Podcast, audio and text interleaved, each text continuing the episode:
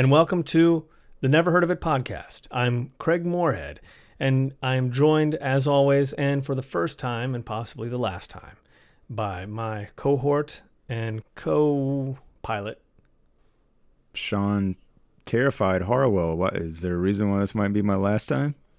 Oh no, don't don't disregard that. Because we're talking about vampires Eh, in this episode. I'm a little now. I'm a little concerned. No, no, no, no, no. Uh, Don't be silly. Okay, well, if you say don't be silly, then I won't be silly. All right, it's all good. Craig, how are you? I'm doing all right, Sean. How are you doing? I'm good. I'm super excited because uh, we're talking more 1985 today, and we're going to tee up two movies that I am genuinely ecstatic to see again because it's been quite a long time for me with these two movies, and we're switching genres. We're going to dip our toes into the horror comedy world of Fright Night and Once Bitten.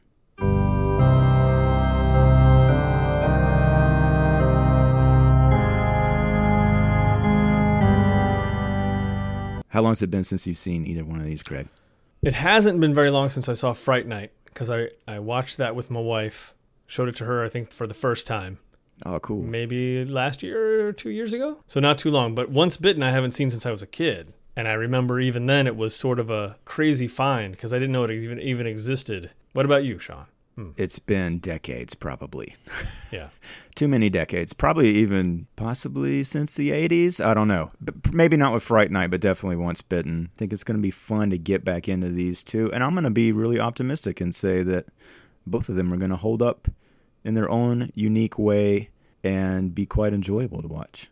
I'm saying that right now. You, you might just be right. I'll, I'll agree with that. I'll go along with you. I think that would kind of be the trend, man, because so far I feel like we're doing pretty well here. If you haven't listened to the last episode, yeah, definitely got to check that out. It's a long one, but it's it's worth the journey.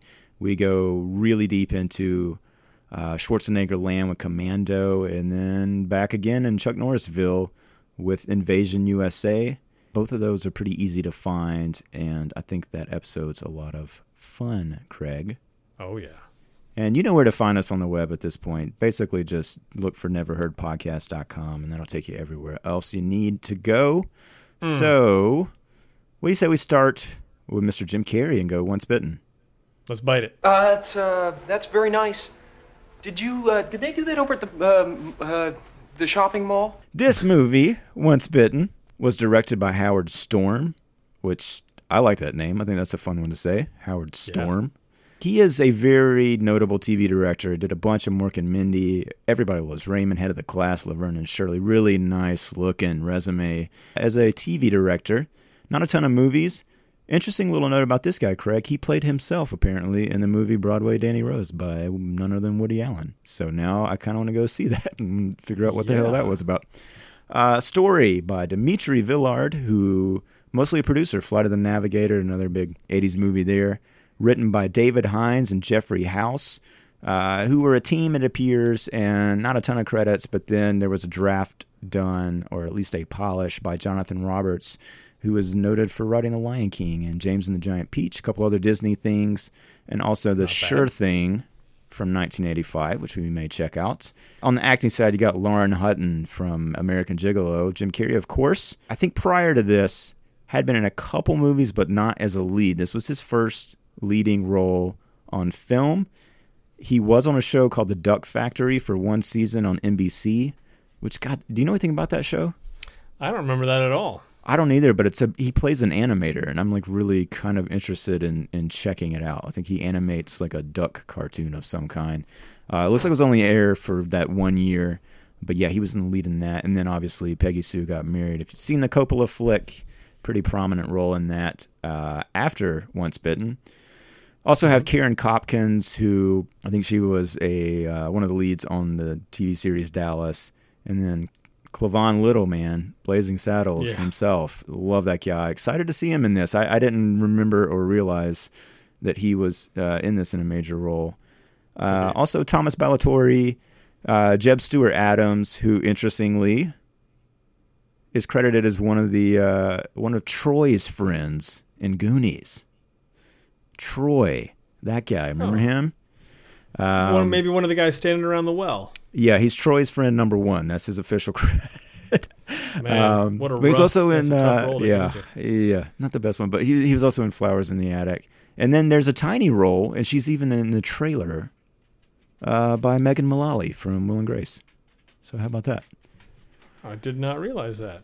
Yeah, neither did I. Um, music by John Du Prez, who did Fish Called Wanda. Cinematography by Adam Greenberg, and really, I mean, amazing resume this guy has.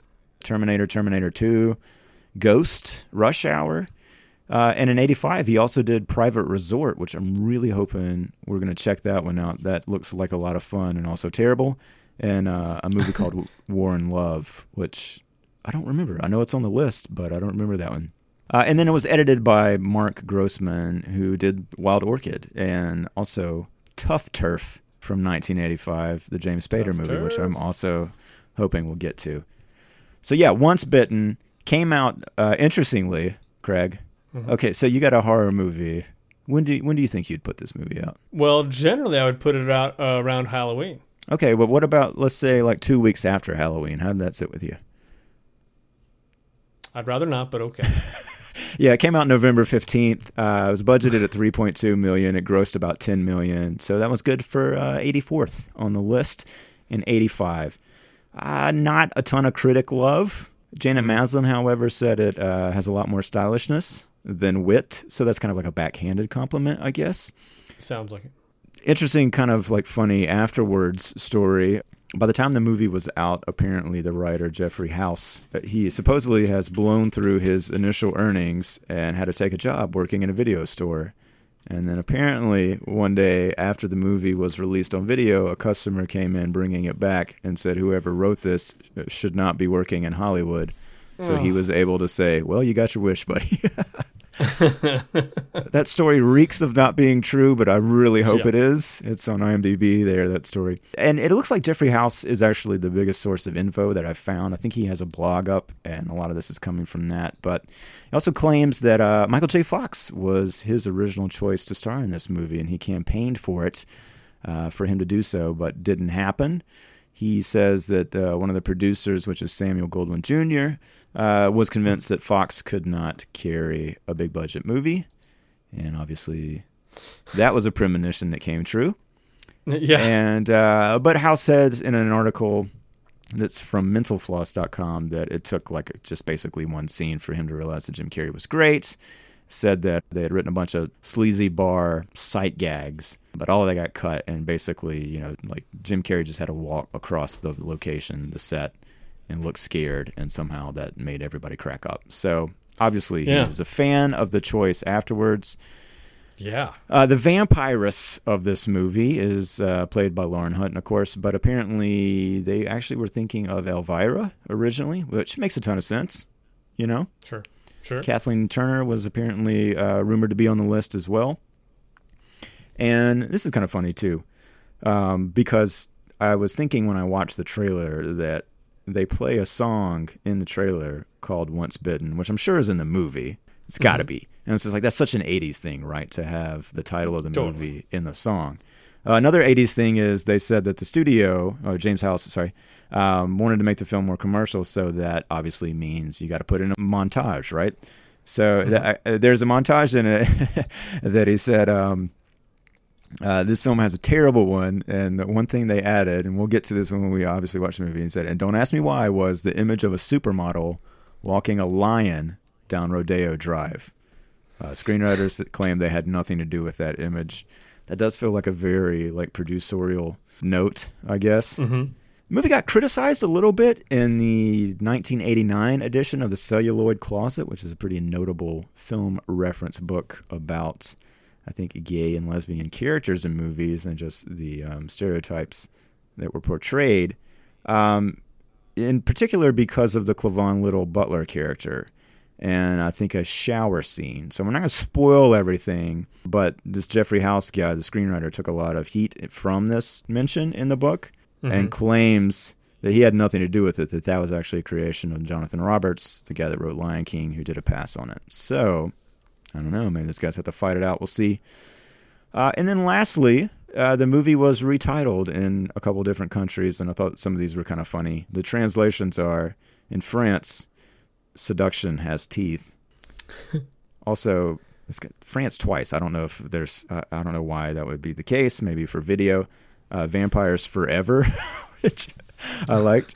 Uh, Brazil, Virgin Boy Wanted, which uh, plays a little bit into the synopsis. And uh, Yeah. Argentina, I Love a Vampire, which seems kind of lame. Hungary, just one bite, so they're getting close.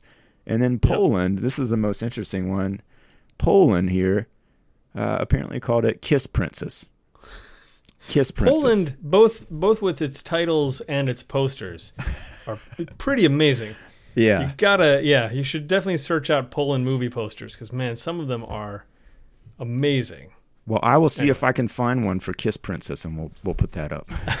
I will, I will frame it and put it on my wall. Uh, but that's one spitting, man. Um, so I will point to the microphone at you, and would love to hear what you you dug up on on Fright Night. You have to have faith for that to work, Mr. Vincent. So, Fright Night is a movie, It is. a filmed entertainment uh, that also deals with vampires. It has a fantastic poster, and I'm not sure who drew it, but it's great. It's the best. But now let's get into things I actually do know about. So, Fright Night, uh, 1985, of course. It was released on August 2nd, 1985, so it was kind of in the summer. That's good though. You're getting uh, back to school, and you know you're right there in front of Yeah. fall and Halloween, so it's not, not too Well, bad. Well, and that's the thing too. You know, both of these are to some degree horror comedies, mm-hmm. and I think Fright Night tends more toward actual horror, and Once Bitten tends more toward comedy. Like For sure. Once Bitten is sort of making fun of vampires, and Fright Night is just sort of horrifying uh, comedy. I don't know. So directed by Tom Holland, who, uh, among other things, directed a episode of Amazing Stories, a bunch of stuff of uh, Tales from the Crypt. Movie wise, he uh, directed, wrote and directed Child's Play. nice. He gave us Chucky. Yeah. Yeah. But he also wrote uh, Psycho 2 and uh, Cloak and Dagger. Wow. If you're fans of either one, that's kind of a big deal. I think I think both of those are pretty pretty neat movies, and I remember Yeah. watching both of those as a kid and being disturbed by both of them very much. Uh, Explains a Explains a lot. yeah. But um so yeah, so Tom Holland directed the uh, wrote and directed this. Uh he had obviously been very successful with the stuff he wrote and and Columbia decided they give him a shot and they just gave him a little bit of money. Didn't expect much and it became uh well what, it grossed uh, 24 million. Nice. I think wow. the budget was around 2 million or something Solid uh, or no, seven million. But yeah. yeah, I mean, it was yeah, it's uh, you know, it's it's definitely a movie that's all shot on a back lot, pretty much. Mm-hmm. But man, they they sure make the most of it. There's no doubt about that. And we've got so many great people in this. You've got Chris Sarandon, who maybe mm, I don't know, all the millennials listening only know him maybe as the voice of Jack Skellington, if their parents still have that VHS laying around. Oh, yeah. Uh, Chris Sarandon, uh, William Ragsdale uh, plays Charlie Brewster, the main uh, character. Roddy McDowall plays Peter Vincent, uh, who is a horror TV host back when they used to have horror hosts on TV. Yeah. Um, who uh, Charlie Brewster asked to help him uh, kill the vampires next door, essentially. Amanda Bearse, who is uh, who's the next door neighbor from uh, Married with Children, Oh, plays no kidding. Charlie Brewster's girlfriend. Yeah, it's it's so startling. Like I don't Like think of her Marcy? as anything but Marcy. Yeah, yeah, Oh my gosh. Okay, I didn't realize that. Gosh, that has been. A yeah. That's amazing. Yeah. I love that. I'm so more excited. Um, yeah, and she is great. And and uh, and Stephen Geoffreys, who if you don't recognize the name, as soon as you see him or hear his voice, you'll remember this guy from something that you saw in the '80s. He plays Charlie Brewster's friend. He is there is no one like him at all. That's all I can say really about it. There's no other way to really describe his vibe. But he is he plays Evil Ed in this movie. And he's a big part of what makes Fright Night Fright Night. As you'll see eventually.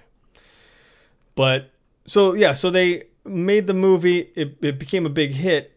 Um, during the movie, so there's, here's a few things to look out for. Anytime someone's wearing uh, contact lenses, they are in extreme discomfort. Yes. because these were not state of the art things. They were sort of thrown together apparently They weren't by the makeup department and then and then buffed smooth. They're just like hard Oh pieces of plastic. Yeah. But there's a bit where Amanda Bearse has to wear them in a scene, and she she was so uncomfortable. She was trying to get through it, but she couldn't do it. And then they realized they had not buffed down the glitter that they put on the thing, Gosh. so she just basically just put glitter in her eyeballs. Oh, Um, I'm crying right now. oh man, yeah, that's rough. And then uh, at uh, uh, William Ragsdale at some point during filming broke his ankle running down some stairs. So for many scenes in the movie, he's got a cast on that they're just trying to sell as his pants leg and shoe. And as someone who's seen Fright Night a number of times, I never noticed anything was off. Ooh, okay. So we have a mission this time Yeah. watching it. See like he's wearing a full cast. cast. Yeah. And I've never never noticed it. Another interesting thing to to throw out here, our editor Kent uh, Beyda, I believe is his name, B E Y D A, Okay. Kent Beyda, got his start editing. He he edited the the comedy horror Saturday Saturday the Fourteenth, I remember that. and apparently from that, he edited Get Crazy in No kidding. 1983. okay. Yeah. Yeah. Wow. He went from Get he went, he went from Get Crazy to Spinal Tap. Jesus. and then Fright Night was his his fourth movie.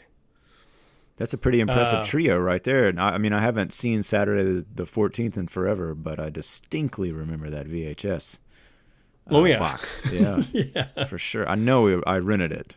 It's probably terrible, right? Uh, yes, Yeah. yes, and and and no. I don't. I don't know. We'll have to I revisit I. I, I remember there being a lot of, of play on uh, on heavy breathing, like a heavy breathing Yeah. phone call or something. But I don't know. For some reason, I think of it as being weird enough to never kind of go out of style. Not necessarily hilarious, but definitely weird enough that it kind of wouldn't feel old. Hmm. We'll look into it. something like that. That's all I'm going to throw at you right now Okay. before we actually get into the movie and have more to talk about. But I feel like I feel like you you know you've got some good good reasons to be watching this. Yeah. I'm super excited. I think that's uh, that's certainly enough to tee people up here. Both of these Yeah. movies are streaming on Hulu right now. I'm sure you can find them elsewhere on disc. I know Once Bitten was put out on Blu-ray in 2015. I read, so that's floating around out there. And yes, we'd love to have you check them out and uh, chime in after after we talk about these things, Absolutely. or before. You can chime in before. It's cool too. Yeah, during. Just shout it out. Hey, Craig, I want to say one thing that I, I think I've Yes. always wanted to say my entire life before we leave. Oh, leave. please do. uh, thank you, Tokyo. Yeah. Right? Doesn't that feel nice to say? I, apparently, some people, some of you are in Tokyo and you are listening to this show in, in bigger numbers than either one of us expected or realized until like five days ago. So thank you from America. Yeah. Let us, hey Tokyo, let us know how we can better serve you. Yes. Unless uh, you're just hackers who are sort of routing your your your hacking through Tokyo or something. I don't really know how the internet works. But if you're legitimately listening in Tokyo, thank you so much. Yeah. I think you'd have to go into the Matrix to do that kind of thing. So, Uh, yeah, I don't want to do that. bye.